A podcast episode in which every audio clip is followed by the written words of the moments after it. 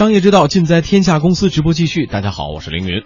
大家晚上好，我是王珊。大家好，我是观察员张立栋。嗯，接下来我们要关注的是玉条鸡尾酒泡沫破灭了吗？呃，不久之前呢，国内最大的玉条鸡尾酒品牌 Real 的母公司百润股份下调了年报业绩预期，净利润同比增长由百分之一百五十至二百下调至百分之六十至百分之九十。公司解释称，去年公司的玉条鸡尾酒销量呈现先扬后抑的情况，因此下调业绩预期。玉条鸡尾酒是一款什么产品？为什么它会让一家上市公司的业绩下降的这么厉害？我们先来听听北京异香世纪葡萄酒文化传播有限公司高级葡萄酒讲师柳森的解释。鸡尾酒它其实是用烈酒跟其他的一些饮料调在一起做出来的这种酒，一般在酒吧会比较流行。它是需要有一个专门的人把各种饮料调在一起，还有特定的配方做出来的这种口感会符合那个点酒那个人的口感。预调的鸡尾酒指的是直接在酒厂就调好了装瓶直接销售，口感上区别不会特别的大，但是它会少的那种让一个人给你调制那种感觉，它它是不一样的。可以简单理解为就是相当于，如果朗姆酒是一种烈酒，然后往上马上跟上可乐，它就变成一个简单的鸡尾酒了。那个一条鸡尾酒就是呃酒厂他把朗姆和可乐兑在一起装瓶卖给你。然后对于稍微了解一点的人，他他说那我不如买瓶朗姆回家自己兑呢，想想兑多少兑多少，想要什么味道就什么味道。嗯，我们回头看呢，二零一四年一到四月份啊，啤酒啊、茶饮料啊、蛋白质饮料等等的销量都出现了不同程度的下滑。当时行业都在寻找下一个百亿级的单品，就很多人对玉条鸡尾酒寄予了很大的希望，有人甚至预测它将会是下一个王老吉。中略资本创始合伙人高建峰认为说，大家其实都看错了这款产品。这个产品不足以像一般的茶饮料啦、果汁饮料一样，变得人人都唾手或者从早到晚的会去喝。它虽然是一个快速发展的细分市场，但是它又没有那么大。那你参与者多了之后，它自然会形成一个很大的泡沫，那么有很多库存就自然而然的会产生。另外呢，就是说也跟消费者审美的疲劳有很大的关系。从一个细分市场冒出来的一个新鲜度，那可能就现在一下子就过了。商家看好预调鸡尾酒的一个重要理由是，他们要抢占年轻人的市场，而很多年轻人呢都喜欢在酒吧里喝一点鸡尾酒。不过，四川一九一九酒类供应公司的董事长杨林江就表示呢，预调鸡尾酒和酒吧里面现场调制的鸡尾酒其实是不可同日而语的。据我所知，哈，玉条的鸡尾酒里面是瓶装过后，它肯定是要加呃苯加酸钠的，就是防腐的东西。线条的鸡尾酒杯具上很漂亮，它可能分层，像有的鸡尾酒有几种颜色，有的可以燃烧，有的要做杯式。那线条的无论从眼睛的直观到饮用的感觉，还有氛围，它肯定好多了。瓶装呢，就是说快速的饮用，这个肯定是口感在各方面都是有一定差距的。主要的就可能是从形态上啊，从氛围上还是差别蛮大的。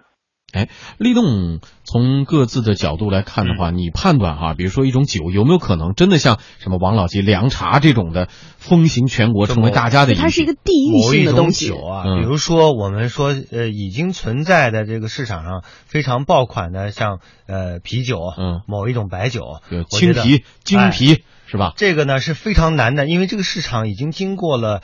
多少年的这种的这个激烈的竞争，它不可能在瞬间成为一个爆款。嗯，那除非你就是说，很多人说这种像类似于这种玉条鸡尾酒啊，为什么曾经一度啊试图是成为一个爆款？但是我们现在也看到结果了，基本上它这个市场也是昙花一现。嗯，所以我觉得酒精类的，就是含有酒精那种饮料要成为一个爆款，我觉得存在很多的这个这个市场的障碍。首先。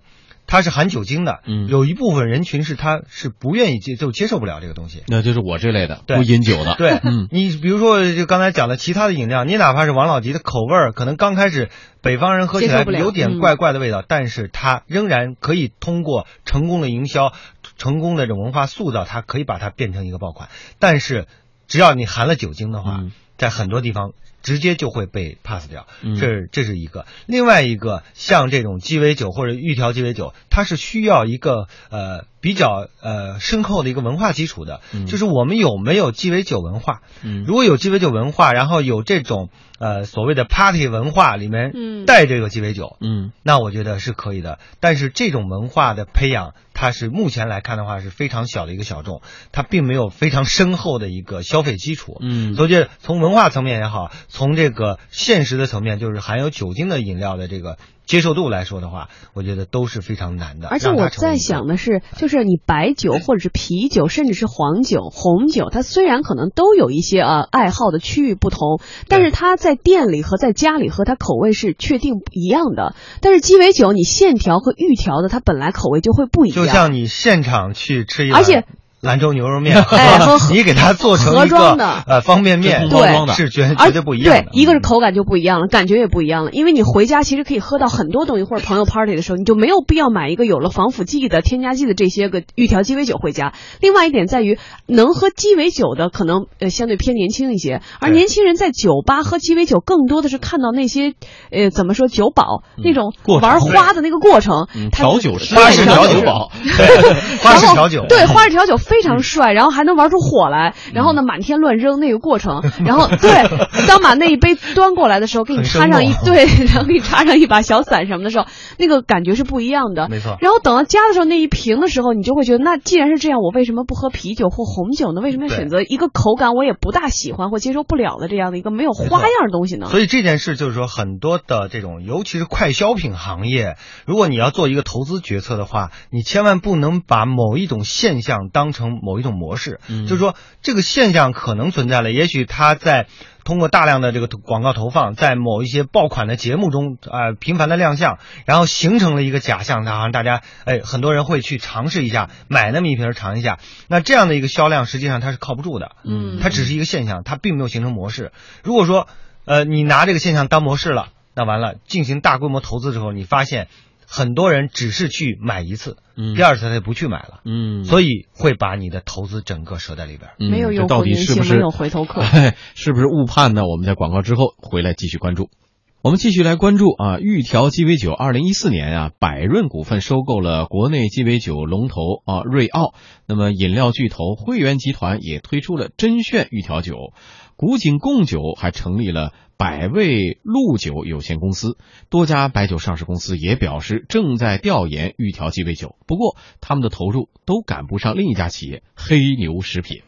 二零一四年底呢，黑牛食品高调宣布介入了预调鸡尾酒行业。他们在几个月内呢，就建起了一个一百三十人的团队，设置了每个月二十万到三十万箱的预调酒生产线，并与韩国明星金秀贤签订了两年的代言人合约，锁定了浙江、湖南卫视等年轻人非常喜欢的媒体，广告投入预算呢高达几千万。但是呢，玉条鸡尾酒并没有想象中的那样好。目前很多商超里的玉条鸡尾酒生产日期都是二零一五年五至六月份之间的，有的生产日期啊，甚至是二零一五年的二月份。那么有经销商就表示，这类快消品的库存一般都在两个月左右，时间一长，大家就会开始争相亏本甩货，这样行业就会进入一个恶性循环。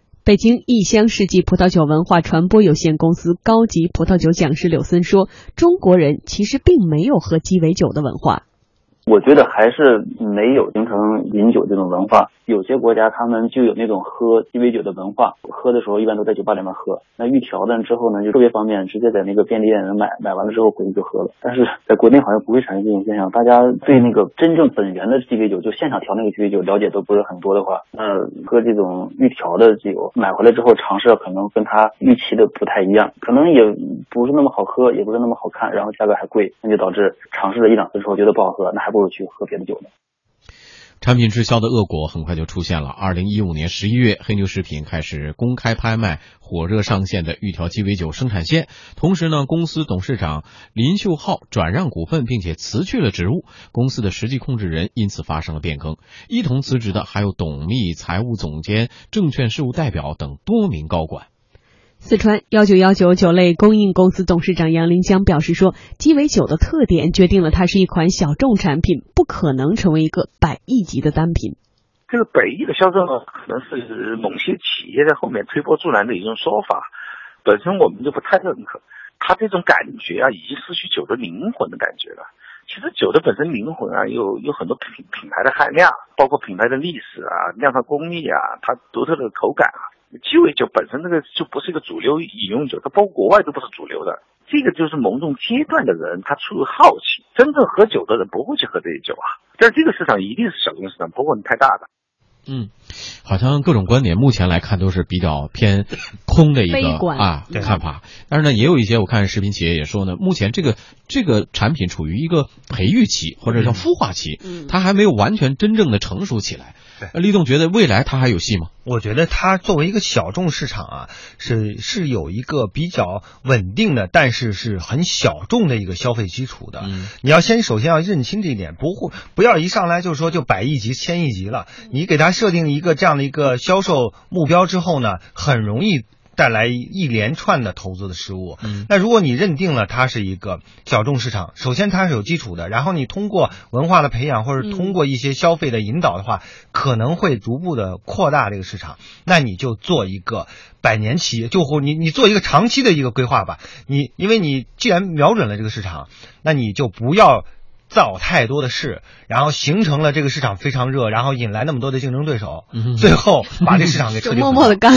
对，你可以用低价。现在因为现在酒类市场确实非常的低迷啊，然后你收了一些线，完了之后你就是瞄准这个市场做一个长线投资。嗯，我觉得未来还是有希望的。毕竟这种啊时尚文化总有一代一代的年轻人去追逐。嗯，那即便是他们可能现在九零后不追逐了，零零后也许会追逐。嗯，那总是有一个。固定的消费群体的，你认定了这样的一个消费群体之后，你再滚动式的发展，我觉得是有希望的。但是呢，现在这种一波轰大，大家全部都一哄一拥而上的这种投资方式和对市场的这种认认识的这种模式，我觉得都是有很大的问问问题的。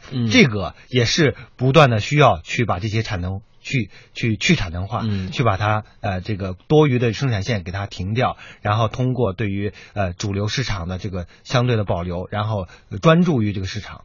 我我觉得才有可能在这个市场拿到一分之。对他们现在来说，可能最重要的是去库存的问题吧。嗯，这个让我联想到之前特别火热的一有一阵时期，App 满天下的时代。对。呃，每个人都觉得我推出的 App 是大家都需要的，很快就能上头榜。但实际上伪需求嘛，就发现真正的需求并没有那么强烈。对，真正的需求或者真正的投资机会，并不是在一个吵闹的市场中产生的。也许现在大家都开始悲观了的时候，我觉得。这时候机会才来了。嗯。